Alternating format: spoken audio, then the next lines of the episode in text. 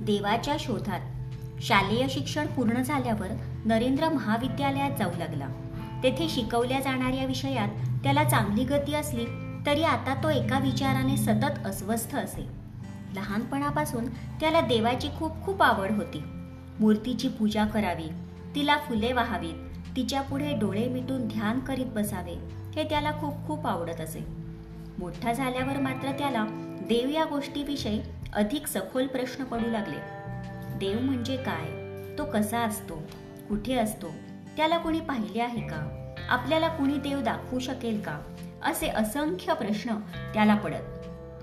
महाविद्यालयातील तत्वज्ञानाचा अभ्यास त्याला या विचारांकडे प्रवृत्त करीत असे. या प्रश्नांची उत्तरे शोधण्यासाठी तो अनेकांना भेटला पण कोणीच त्याचे समाधान करू शकले नाही. नरेंद्राने सरळ आणि रोखठोक प्रश्न विचारले. पण त्यांची तितकीच सरळ आणि रोखठोक उत्तरे मात्र त्याला कोणाकडूनही मिळाली नाहीत. कोणीही साधू किंवा सत्पुरुष भेटला की नरेंद्र त्यांना सरळ प्रश्न करील महाराज आपण देव पाहिला आहे का? केवळ हिंदूच नव्हे तर ख्रिस्ती मिशनरी आणि मुसलमान फकीरांनाही त्याने हा प्रश्न विचारला. पण कोणीही त्याला स्पष्टपणे हो असे उत्तर देऊ शकले नाही. रवींद्रनाथ ठाकूरांचे वडील देवेंद्रनाथ हे धर्मज्ञानी म्हणून प्रसिद्ध होते. म्हणूनच त्यांना महर्षी म्हणत नरेंद्र त्यांनाही भेटला. महर्षी आपण देव पाहिला आहे का?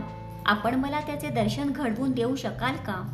नरेंद्राच्या या प्रश्नांवर देवेंद्रनाथ त्याच्याकडे बघतच राहिले. त्यांनी यापूर्वी नरेंद्राला योग साधनेविषयी काही मार्गदर्शन केले होते पण त्याच्या या प्रश्नांची उत्तरे मात्र त्यांच्याकडे नव्हती. नरेंद्राची अस्वस्थता दिवसेंदिवस वाढतच होती.